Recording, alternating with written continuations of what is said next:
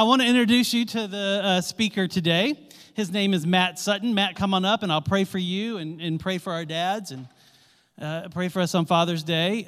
Matt is the campus pastor at the Biltmore West campus and a very good friend of mine. Gosh, we scheduled this actually a while back, and then I realized it was Father's Day, and I was like, is this cool? And it's cool. So I'm very excited about him preaching. I'm very excited about the message that he has. It is a great passage in Nehemiah 5. I'm a little jealous that you got to preach it, but that's all right. I'm going to pray for him and pray for us. Jesus, thank you for Matt.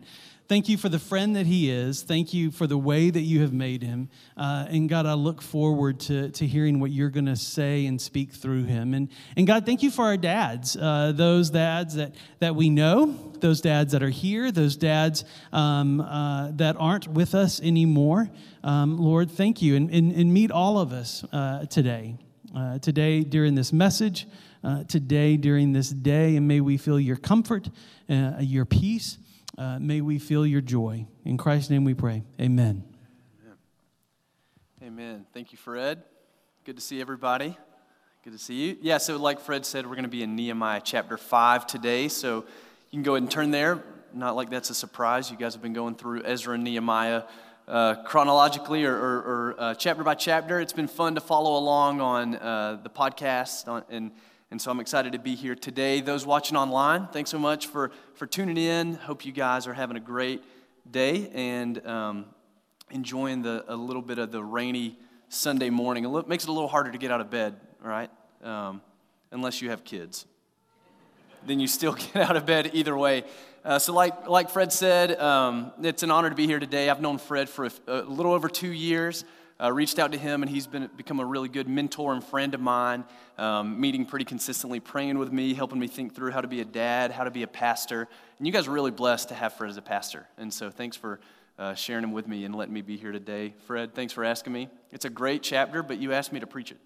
So this is kind of your fault that you're not getting to today. So I just to introduce myself a little more, I grew up in Spruce Pine, North Carolina. So if you don't know where that is, that's okay. It's kind of between here and Boone, all the back roads. It sounds like it's like a town from like a Hallmark Christmas movie, you know, Spruce Pine. But my wife and I grew up there. We started dating at 15, got married in college, and have been in the area for almost 4 years now. We're down near Atlanta for a while, and if you've ever not lived here, you know, we got back up here as quickly as we could because once you live here, it's just hard to live anywhere else. And so we're So being here today, going through Nehemiah chapter 5 is exciting.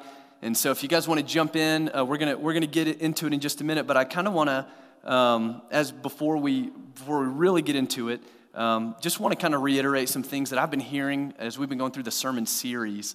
Some questions that Fred starts out with every week that are really challenging, but really good. The two questions that's been standing out to me the most is what is God stirring in you, and what is God rebuilding in you? And those have been really good questions because if we're honest, life itself is hard a lot. Coming out of the last year and a half has been really hard because it's caused a lot of forced goodbyes, whether we were ready to say goodbye to something or not, whether that was a job, a loved one, even that family vacation last summer, having to say no to that and cancel those plans. Forced goodbyes are really hard. And so as we are forced to say no to some things, those questions that Fred has been asking and going through Ezra and Nehemiah has been really important, I think, to ask, what is God trying to do in you? The no's and the goodbyes that have been said, what are those being replaced with? And so today, as we get into it, I want to just kind of give you a phrase that we're going to be talking about for the rest of the day, and that it'll come up a lot, and we're going to see how it fits into this story. But the phrase is spiritual forgetfulness. Spiritual forgetfulness. Because that's what we see in Nehemiah chapter 5. And before we jump into it, I just want to share a story that I was thinking about as I was studying this week. So I grew up playing soccer. I love soccer, played my whole life, all the way through my freshman year of college. And after that, I transferred to Bible college where they didn't have soccer. They just had church league softball, and so I wasn't good at that, and so I couldn't play that. But what I did do, I started coaching. I coached 4 or 5 years of middle school soccer, and then I got asked to coach at the high school level, and that sounds impressive until you know that the high school team that I got asked to coach had not won a game in 7 years. So if you've ever seen Kicking and Screaming, it was similar to that movie. The year before I was asked to coach, the team had only scored 4 goals the entire season, okay? So they basically asked me to coach because I had coached most of the kids on the team through middle school, and there was no one else to do it. So that's why I got asked to do it. And so I came in, you know, it was the end of the school year before, you know, so soccer's in the fall in high school in North Carolina. So at the end of that school year, had like a team meeting, was talking to the uprising seniors and trying to, you know, bring some excitement and some energy to it. And they were like, okay, you know, where do we go from here? Started summer workouts, gave everybody some workout programs, some plans to, you know, strength and conditioning and stuff. And a few weeks go by and we're able to finally have our first summer workout. And so we have our first workout. We had almost enough people show up to have a team. There's 11 guys on the field, and we had 9 guys show up. Big stuff, right? I mean, that's just a huge confidence booster. So we go through the workout. It was a lot of fun, and I brought food for afterwards, you know, some dinner and hanging out, some drinks, and I'm kind of giving the, like, coach pep talk, you know, talking through, man, this season, you know, here's some goals for us. You know, I know we haven't won games in a long time, but, man, I believe in you. You know, I gave the whole spiel. And so we get done. I said, all right, so do you guys have any questions? And at this point, I'm thinking like they're in, like we're going to have a great season. This is going to be a turnaround. And one of the guys who was a rising senior, he raises his hand, and I was like, yeah, what's the question? And he goes, hey, so our just making sure, like our practice is still going to be optional this year? Because I haven't been to a practice in like 3 years. I just show up to games. And so I was like, all right, raise the hands. How many of you came to practice on a regular basis, and like 2 guys raised their hand, and they were the worst ones on the team, just if we're being honest. And so so I knew at that moment, we had 2 very different goals in mind, you know, like their goal was just to kind of have fun and show up, and my goal was to win, because like having fun's okay, but it's more fun if you win, right? Is that an amen? Anybody? I mean, like if we're just be, yeah, thank you. All right, there we go. So we knew. And so really what had happened was when I came in, I had an idea of what it meant to be a player on that team. And they had a totally different idea. I had gone through seasons year after year where I had kind of built this thing in my mind and what I wanted them to be. But for years, they had experienced and been told that they were something totally different. And when we look at Nehemiah chapter 5, what had happened was the Israelites had been in captivity for so long, they had learned to start living like the other nations. And they had forgotten how to live the way God wanted them to live, the way that God had called them to live and told them to live. See, they were suffering from spiritual forgetfulness. And I think if we're honest, a lot of us suffer from spiritual forgetfulness on a regular basis. I know I do. It's so much easier to think about the way people tell me to live than to remember the way God has called me to live. And so jumping into Nehemiah chapter 5, I'm just going to read it. I'm going to read the first 13 verses, and then we'll jump into some things. And as we're reading it, a few questions to ask. Dallas Willard, he's an author, theologian, philosopher. He wrote in his book, Renovation of the Heart, that everyone is being formed into something. Everyone is actively being formed into something. It's what you're being formed into that's the kicker. So just as we read these first 13 verses and as we talk through the passage today, I would just ask you to keep some questions in mind. What are you being formed into? What vision do you have for your walk with Jesus? What's the goal that God is calling you towards, calling out of you, in order for you to experience a deeper faith with him? It's so encouraging. Every week I turn on the podcast and keep up with the sermon series, and Fred starts out, you know, saying, you know, hey, I love how he shoots straight right out of the gate. He says, hey, my goal for you is for you to fall into a deeper faith with Jesus, to trust him more today than you did yesterday, and for tomorrow for you to trust him more than you did today. And so what is it that God is calling out of you and reminding you of what he said? What is he stirring in you to break spiritual forgetfulness and call into a deeper relationship with him? Let me just read the first 13 verses, and then we'll kind of go through verse by verse and talk about it. If you're in Nehemiah chapter 5 and you're ready, say go. All four of us. This is going to be a good day. Good. Chapter 5, verse 1. Now there arose a great outcry of the people and of their wives against the Jewish brothers. For there were those who said, with our sons and our daughters we are many. So let us get grain that we may eat and keep alive. There were also those who said, we are mortgaging our fields, our vineyards, and our houses to get grain because of the famine. And there were those who said, we have borrowed money for the king's tax on our fields and our vineyards. Now our flesh is as the flesh of our brothers. Our children are as their children. Yet we are forcing our sons and our daughters to be slaves, and some of our daughters have already been enslaved. But it's not in our power to help it, for other men have our fields and our vineyards. Verse 6, I was very angry when I heard their outcry against these words. I took counsel with myself, and I brought charges against the nobles and the officials. I said to them, you are exacting interest, each from his brother. I held a great assembly against them, and I said to them, we, as far as we are able, have bought back our Jewish brothers who have been sold to the nations. But you even sell your brothers that they may be sold to us. They were silent, and they couldn't find a word to say. Verse 9, so I said, the thing that you are doing is not good. Ought you not to walk in the fear of our God to prevent the taunts of the nations, our enemies? Moreover, I and my brothers and my servants are lending them money and grain. Let us abandon this exacting of interest. Return to them this very day their fields, their vineyards, their olive orchards, and their houses, and the percentage of money, grain, wine, and oil that you have been exacting from them. Then they said, we will restore these things and require nothing from them. We will do as you say. And I called the priests and made them swear to do as they had promised. I also shook out the fold of my garment and said, so may God shake out every man from his house and from his labor who does not keep this promise. So may he be shaken out and emptied. And all the assembly said, amen. And they praised the Lord. And the people did as they had promised.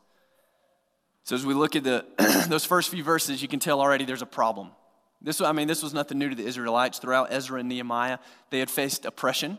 They had faced opposition. They had faced enemy neighboring nations coming trying to stop the work. But this time it was a little bit different because the opposition was internal. It was inside the walls this time where they were experiencing heartache, where they were experiencing oppression and experiencing opposition.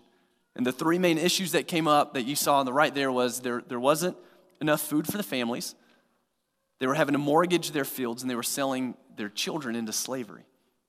And so when it said they were exacting interest and talking about the mortgage, it's a little different. The word there, like when we think of interest nowadays, we think of like, oh, this is going to make interest. Like it's going to, like we'll give and it'll make something, it'll come back. But it was more of like a pledge. Like they were just losing that money. It wasn't coming back to them in any way. And so what happened was Nehemiah calls them out and he hears the cry. And it's a very bad cry because it says that their wives came with them. And that doesn't mean like, it's not like a gender stereotype where women are louder than men or anything. That's just saying like this is how big of a deal it was that even in the assembly, everyone was outcrying. Like every person had something to say about this. So the problem was, like I said, it wasn't outside forces that they could stop. It was internal that they had to look. Nehemiah had to speak to the brothers and sisters, the friends, the neighbors, the family, and they didn't have an outside enemy to blame. They had to turn inward. And so I just kind of with a thought with this, just to kind of get us going, when there isn't anyone else to blame, you're forced to look inward. That's when God is doing a work in you. Now here we see this is in the context of a community, but for us as believers, for us as humans, we know that we would rather point the finger than look inside, right? It's a lot easier to blame other people for your problems. Like getting my 3-year-old dressed this morning was brutal because everything was my fault. And I'm not perfect, right? Like I know I'm not perfect, But man, like, it's so much easier for her to blame me, to blame baby sister, right? We have a 9-month-old, and so it's easier for our 3-year-old to blame her than just to be honest about being, you know, hungry or hangry or angry or everything together combined. And so somebody I was thinking of, an example that I was thinking of the correct way to act in this is David. I mean, think about when David had every reason to hate Saul, to want to kill Saul. He found Saul asleep in a cave, and he cut off his robe, and then what did he do? Anybody know the story? He repented. He said, wait, who am I to lift my hand against the Lord's anointed? And he repented from that. See, David was someone who could look inward. He was a man after God's own heart. Does anybody play board games? Board games? Okay. All right. This was a risk on if this illustration would land, but we'll see. Anybody heard of Settlers of Catan? Okay. All right. A few people. Or Catan, if you're saying it wrong. Okay. All right. It's Catan. All right. It's like a pecan. All right. Anyways, that's a whole different thing. I'm from South Georgia, so all right, that's fine. It's a toucan bird, not a toucan. It's not a pecan. Anyways, that's a different sermon. Sorry, Fred. I will take a water. Thank you. Thanks. So when you're playing Catan, there's different strategies. I won't get into it. I won't nerd out too hard on this. But basically, you're trying to build little roads and villages and connect them all, and you get points and this whole thing. And so there's different strategies you can do. And I'm not very good because when it comes to strategy games, like I'm just there to have fun, you know. I will try to win because it's more fun to win. But ultimately, like, I'm like, whatever. I'd rather just, like, make jokes and make fun of people than, you know, like, take this game super seriously. But there's always a point in the game where somebody tries to build, like, on the inside of the board. And you're trying to get to the outside because you can get extra points. And there comes a point every time where I just have to stop and look. And I can get mad because I want to build a road, but I get blocked. And I want to get mad because I'm like, no, this is your fault. And they're like, no, this is bad strategy. Right? I want to blame other people, but I can't. I have to look inside and just accept the fact that I was not good at this game. And so what happened is what we're reading in Nehemiah chapter 5 is that the Israelites are being forced to reckon with looking more like the nations that had them in captivity than the nation that God had called them to be. Because it's easy to unite around doing stuff. It's really easy for us to do things. It's harder for us to be. Like when it comes to working and doing things for God, it's easier to do for God than to be with God. And a lot of times we can get so blinded by spiritual activity that we forget about spiritual formation. And that's what the Israelites were suffering from here that we see. They were suffering from spiritual forgetfulness. So ultimately the problem was with these three things was identity. The mortgaging of their fields, the selling their children into slavery, and not enough food for their families. If you think back to Genesis chapter 12, like the grand central station of the Bible, all right, when God makes his promise to Abraham and he builds the nation, there were a few things God promised. Okay, he said, I will make you a father of a nation, and your children will be like the sand of the sea, okay, or the sand of the beach. I mean, it's going to be numerous stars in heaven. All right, so he promised that. He said, I'll bless those who you bless, and I'll curse those who you curse. He said, and I'm going to give you a land that is plentiful. So he's taken him into those three things. And so what were the three things that the Israelites were being forced to reckon with right now? They were being forced to reckon with the way they were treating their children and handling their offspring, the land that they had been given that was theirs by God-given right, they were selling, and they didn't have enough food. The blessing, they didn't have enough food. The land that they were supposed to be on, there wasn't enough, and it was because of the way that they were treating each other. See, this is a huge identity issue for the Israelites. I mean, it would be like us coming in here today and saying, hey, we're Fellowship Asheville, but it would be like you coming in one Sunday morning and like there being no electricity or water or air conditioning and the whole inside of the building's repainted. It'd be like, yeah, I know like this is supposed to make sense, but it doesn't look the same and it doesn't feel the same. And it would be like if someone got up or like if I walked up and said like, hey, I'm Pastor Fred. I'm like, no, you're not. You know, I know Fred. I've got a relationship with him. He's my pastor. You're not my pastor. You can say what you want, but it would be counterfeit. And what the Israelites are experiencing, they had spent so much time under the rule of foreign kings, they had forgotten what it meant to be the people of God. They were acting like the nations that had held them in captivity instead of like the people God had called them and declared them to be. Every time, it's like kind of this like blessing curse of when our kids go and stay with grandparents for a weekend. And if you're in here, grandparents, I mean, no disrespect, but every time our kids go and stay the weekend with our grandparents, the next week is like a detox week. Because everything that we don't do at our house, she gets away with at their house. And my parents are great, all right? This is not like I'm not like passive-aggressively sharing family drama here, okay? That's not what's happening. My parents are fantastic. We're going to the beach with my in-laws right after this. So it's like, we're fine. Everything's fine. But what it is, is like, okay, like, we don't eat, that much ice cream at our house for a lot of reasons, but we just don't eat a lot of ice cream. We definitely don't eat ice cream on the couch. Like it's at the table or it's on the porch. That's it. We don't watch a lot of TV, not a lot of movies at our house for a lot of different reasons, but go to grandparents' house, there's like no rules, right? I mean, they can do whatever they want. And so they come back, it's like, but it's great because like they spend that time away. We have our time. We can like sleep in. I can like eat breakfast. It's such a blessing. But then we have to deal with the consequences when they come back and detox. And it's like, no, like, hey, remember, we don't do that here. We don't do that. I know you did that at Grammy and Poppy's house. You don't do that here. No, we don't. We're not going to eat ice cream again. No more popsicles. We're not, we're not watching. Like, Barney doesn't live at our house. I just tell her day one, I was like, hey, I know Barney. Barney only lives at Grammy and Poppy's. Barney doesn't live at our house. I'm so sorry. I hate that for you. My hands are tied. I don't know, And so... So they go to grandparents and then they have to come back and detox and they like forget what it's like to live in our house. And that's what's happening there. That's what's happening with the Israelites.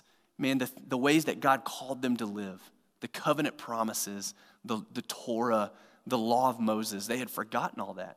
And when we saw it happening in the book of Daniel, if you're familiar with that, they go there, they pick the youngest ones, they change their names, they give them clothes to wear, they tell them what to eat, they teach them their rules, and take that over decades of time, generations.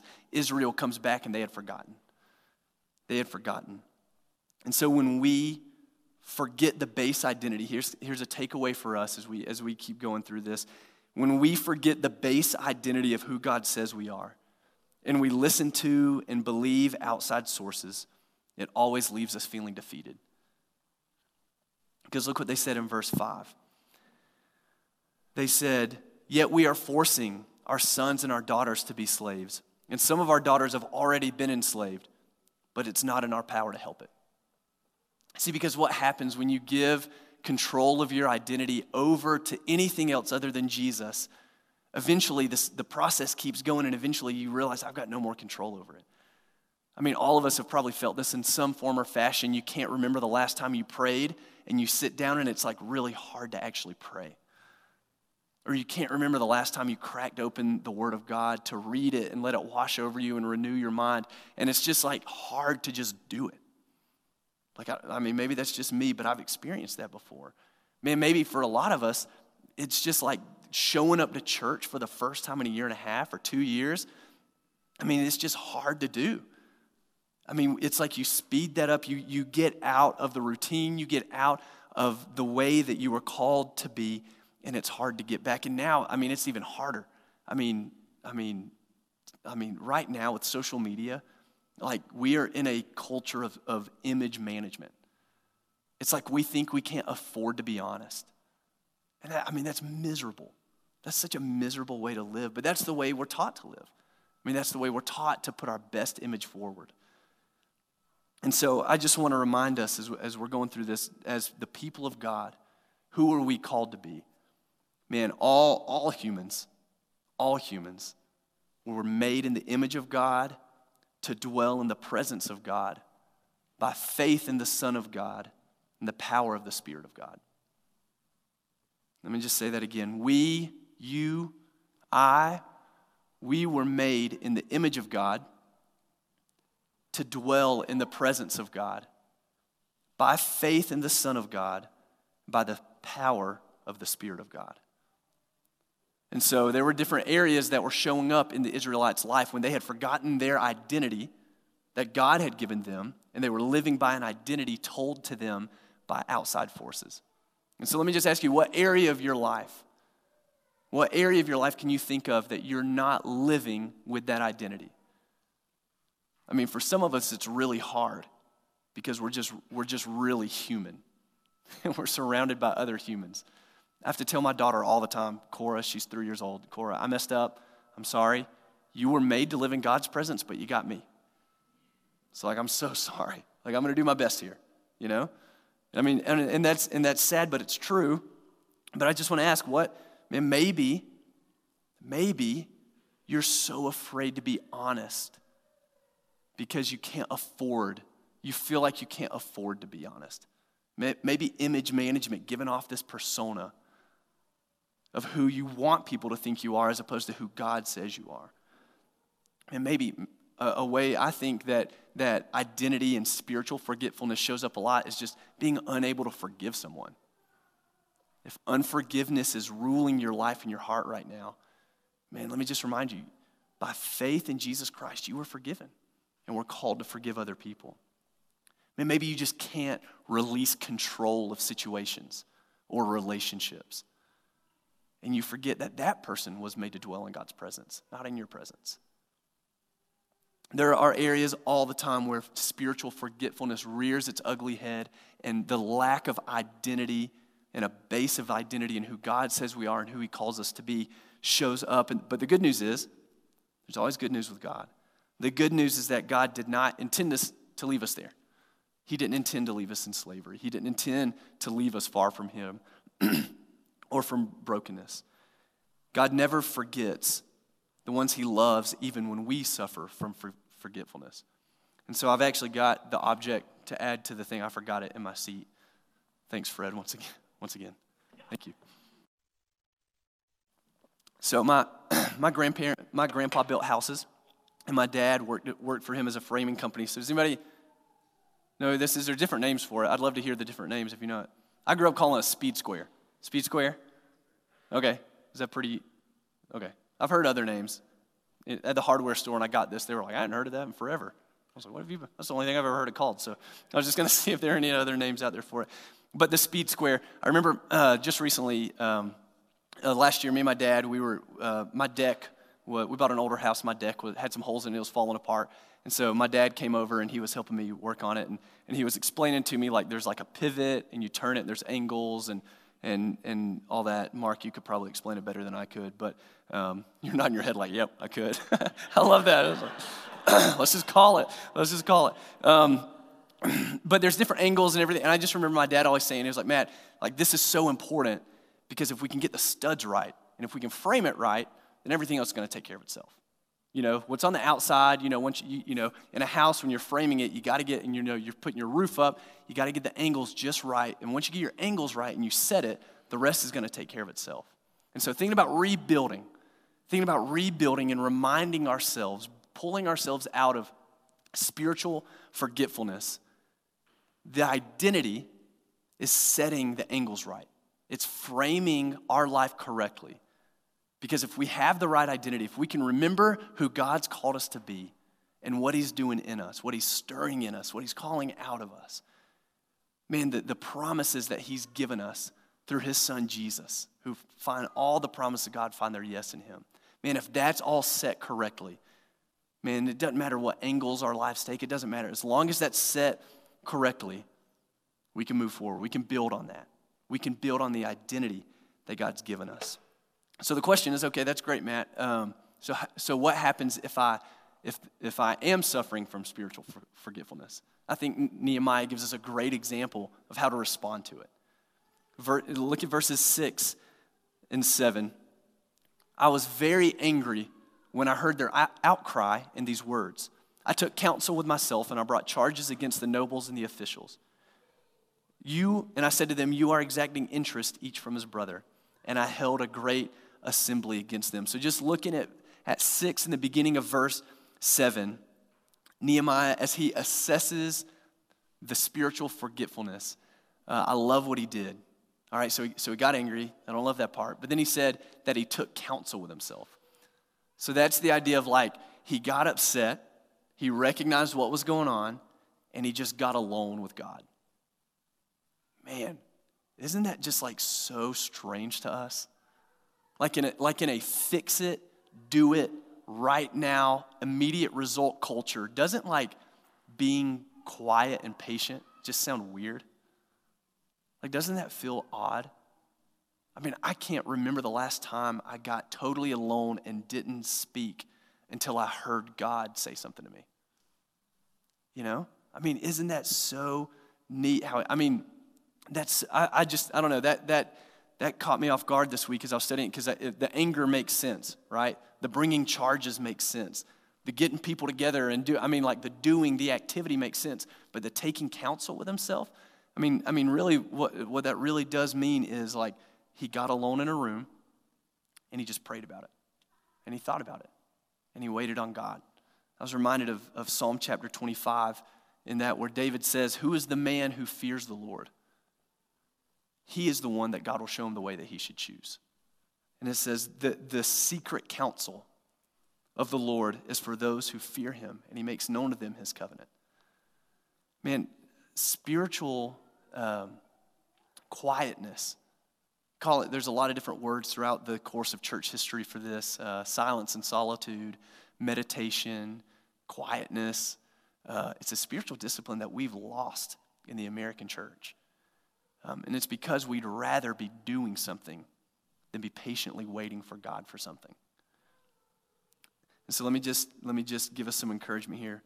Time spent in silence, in prayerful submission, is never time wasted. Man, I wish so badly coming out of high school that I had someone to teach me how to be still and wait for the Lord, how to quiet my soul for him and listen to him. Because I think if nothing else, I ended up going my freshman year to play soccer, and I know I wasn't supposed to. I know I was supposed to go to Bible college and prepare for ministry, and I ended up breaking my ankle. And I'm not saying that was like God's wrath on me for doing that. I'm just saying if I'd have been at Bible college, there's way less strenuous activity where you can break an ankle, all right? So I don't know if it was God's direct hand doing that, but I think I probably would have avoided that. I mean, middle schoolers, high schoolers, man, right now, like you guys were made to live in God's presence. You were made to be there. Don't miss out on opportunities. Start now, building that time, learning how to take counsel with the Lord, just to be still and wait for him. Because, man, there's a lot of times where if we would take time doing what Nehemiah did and assess situations before we acted, we'd probably save a lot of heartache. Our youngest daughter, my wife's walking around here somewhere with our youngest one, taking a nap. And Abigail, for like the first 7 months of her life, she didn't really scream or cry. She just shrieked. You know? We called her our songbird because that was us trying to make the best of a situation. Because she would just at the top of her lungs just shriek. And so eventually, we learned when she'd shriek, we'd kind of pause and we'd wait and we'd say, "Okay, that's hungry shriek. Oh, let's feed her." You know, or like, "That's sleepy shriek." And we'd feed her real quick. You know, I mean, like there were different kind of shrieks going on and it wasn't just a cry. And so once we learned to stop, to listen, and to assess the situation well, then we could act appropriately instead of just like getting her and doing the like thing where you just walk around, you know, like the balance, like never works. It never works for me. We're on our second kid, and when they're crying or shrieking, you know what I'm talking about? Just the bounce, you know, you're walking around. Anybody with a baby trying to get them to stop crying? Never works. But when we stopped, I just listened. I was like, "Okay, no, it's this time. Okay, she needs to take a nap," or whatever. That was what always helped. And so for us, when we have the spiritual forgetfulness, when we have the time where we've forgotten our identity, what God's calling us to do or calling out of us or trying to remind us of, let me just encourage you to take time to just be with God. Just be with God. I mean, literally, get alone in a room, set a timer, leave all distractions out of the room, and don't get up until that timer's done. Just try it. If you haven't done that recently, like, set a timer for 3 minutes, and it'll feel like an hour.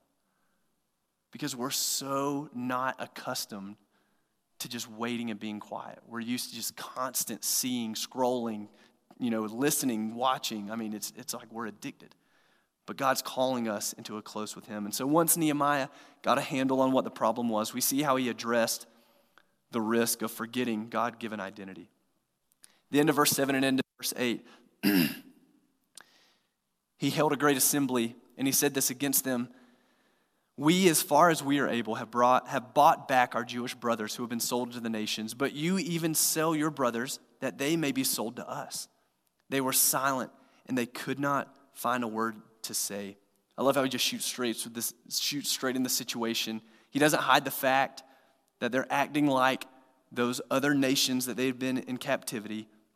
They were taking people into slavery for their own financial benefit. Look at verse 9. He said, "So I said to them, the thing that you're doing is not good. Ought you not to walk in the fear of our God to prevent the taunts of the nations and our enemies?" And this is really the pivotal point, the turning point for understanding how we can apply this to our lives. Man, ought you not to walk in the fear of God? I mean, the fear of God is just understanding who he is and who we are not. See, when the people of God who have experienced and understand the grace and love that God proves through his power, when we exercise unjust power over others, man, it's even more heinous, because it's not only putting ourselves in God's place, but they're placing God, we place God in a place of contempt. And so we exercise unjust power all the time in many different ways. It's called sin. It's called oppression. It's called injustice. It's called wickedness, unrighteousness, all kinds of different things throughout the scriptures. But I want to show something that's interesting. In verses 10 and 11, Nehemiah includes himself in the charges. Like he said, "Moreover, I and my brothers and my servants were lending them money and grain." Like I said, the lending there really, it's a hard translation from the Hebrew. He said, "Let us abandon this exercise of interest," or really it's like this taking of their pledge. They're asking them basically to pledge their allegiance for protection by taking from them. "Return to them this very day their fields, their vineyards, their olive orchards, their houses, and the percentage of money, grain, wine, and oil that you've been exacting from them." See, to return the things taken to them, it's a reminder that they're not God. They're reminding themselves by giving back that I'm not God. I don't own this to begin with, much less if I take it from other people unjustly. For New Testament comparisons, you say, "Matt, this is kind of Old Testament stuff.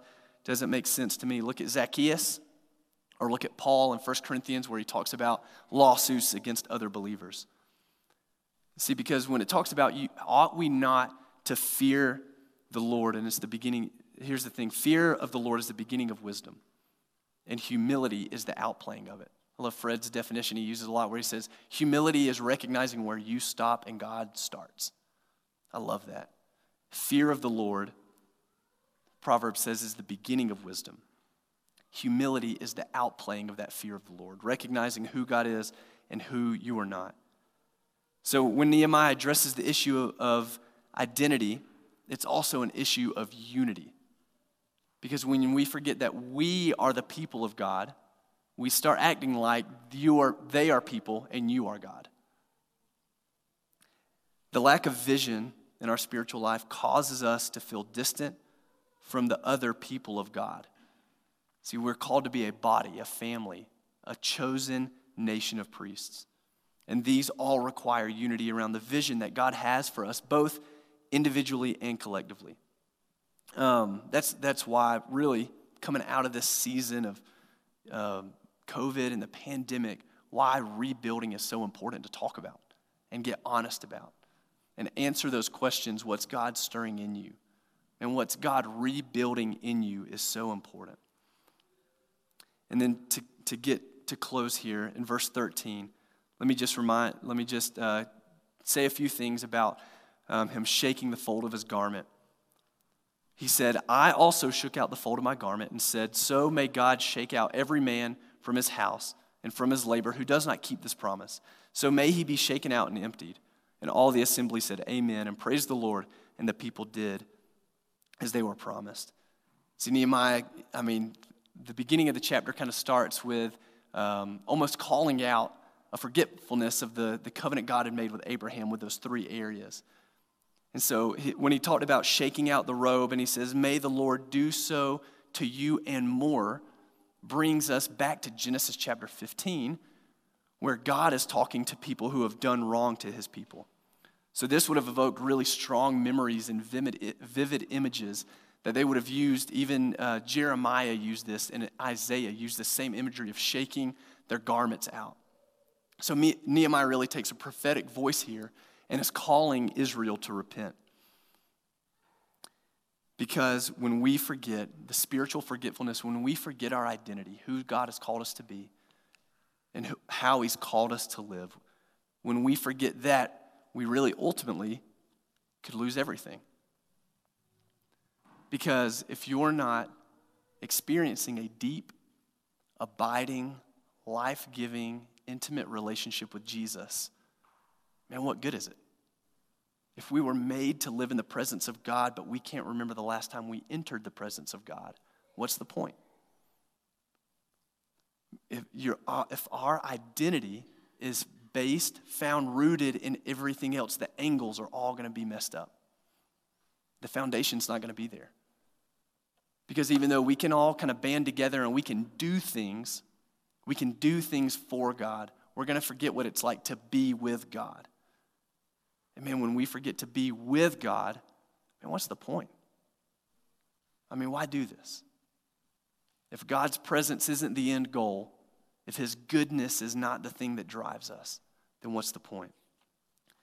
And so to close today, I just want to kind of give us a practical thing that we can take. If you're thinking, man, I challenged you earlier to ask, what's the vision for your life with Jesus? Man, what is that? Man, a great helpful thing. I mentioned that book earlier, The Renovation of the Heart by Dallas Willard. He gives a really helpful acrostic that's been helpful for me thinking about my own spiritual formation and spiritual disciplines, and it's VIM. It's vision, intentions, and means.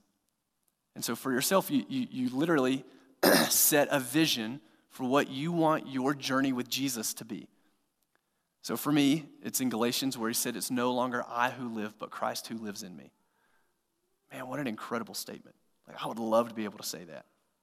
I would, like every second of the day, every action I take, every whatever, that I would love for that to be it. I'm just asking you, maybe this week, take some time, literally write out your vision for your walk with Jesus. And then the intentions are what's it going to take to make that happen. So, man, maybe it's just like starting to wake up a little earlier and pray. Maybe it's watching less TV, going to bed earlier. I mean, there are literal actual things you can do to help make that happen. And then the means are, what does it take? What has God given you to help you get there? Man, for Nehemiah and the Israelites, their vision, they had it. It was the covenant with Abraham, the covenant with Moses, the covenant with David. Man, they knew what that took. Man, the intentions, you can go through there and look. Nehemiah said, hey, we got to stop. Give everything back. We have to stop doing that. Ought we not to fear the Lord? I mean, that's the intentions, and the means were literally taking what they had stolen from the people, they had unjustly gained from them, and taking it back and giving it to them. That was the vision, intentions, and means. And so just for your life personally, and maybe you thought like, man, following Jesus, you know, spiritual disciplines, my quiet time, whatever you call it, my God time, man, maybe it seems so aimless because you've never had a goal. You've never set a vision. You've never actually created what a lot of times throughout church history they've called a rule of life. You say, hey, I'm going to, on this day at this time, every day I'm going to pray. At this time, on this day, every week, I'm going to fast. Whatever that looks like, spell it out. And then I just want to remind us too, man, Nehemiah gives us a great example of what it looks like to step into the place and identify with the sin of his brothers and sisters. Because man, there was one ultimately that was going to come who would do the same thing. The difference is that Nehemiah, he had actually sinned. And he had come and he had done wrong and he had to change some things too. The one that would come after that we now know, he came and identified with sin and he had never sinned. Man, we knew Jesus came to rebuild for the people of God, but he came to change everything. Where Nehemiah came and he called people to do what they had done wrong, Jesus came and he said, not only have I not done anything wrong, but I'm going to take the penalty for what you had done wrong on me on the cross. Where Nehemiah had called them to change the way that they live to do right, Jesus said, no, I'm going to raise from the dead and create new life and make it possible for you. And so if today we're talking about God stirring in you, God rebuilding, if today's the day to start building on the rock that's Jesus, the only way to do that is through faith. That statement we said that we were made to dwell in the presence of God by faith in the Son of God through the power of the Spirit of God. Man, right now you can place your faith in Jesus, knowing that he came, lived this sinless life, died for us, rose from the grave, making new life possible. Paul said, if we have been saved by his, if we have been justified by his death, how much more will we be saved by his life? Start building on the life and person of Jesus right now. And so as we set and we continue through setting our vision for our spiritual life, man, we have the intentions, we have the means, put it in place, keep rebuilding. And I just want to say thanks again for letting me come, share the day with you, fellowship. Thanks, Fred, for letting me be here. Let me pray for us, and then we'll continue in worship. God, thanks for how good you are. Father, thank you so much for sending your son, Jesus. God, that while we were still sinners, while we were still far from you, you came and brought heaven to us. And Father, that as we go through life, those of us who have placed our faith in you through Jesus, Lord, while we forget who we are all the time, God, you don't forget. Father, while we are faithless, you are faithful. And God, while we still find ourselves far from you, God, you're calling us back. So Lord, I pray that you forgive us when we find ourselves in times of spiritual forgetfulness. And Lord, thank you so much that you always welcome us home as a good father who always loves and never does us wrong, Father. We love you. It's in the name of Jesus we pray. Amen.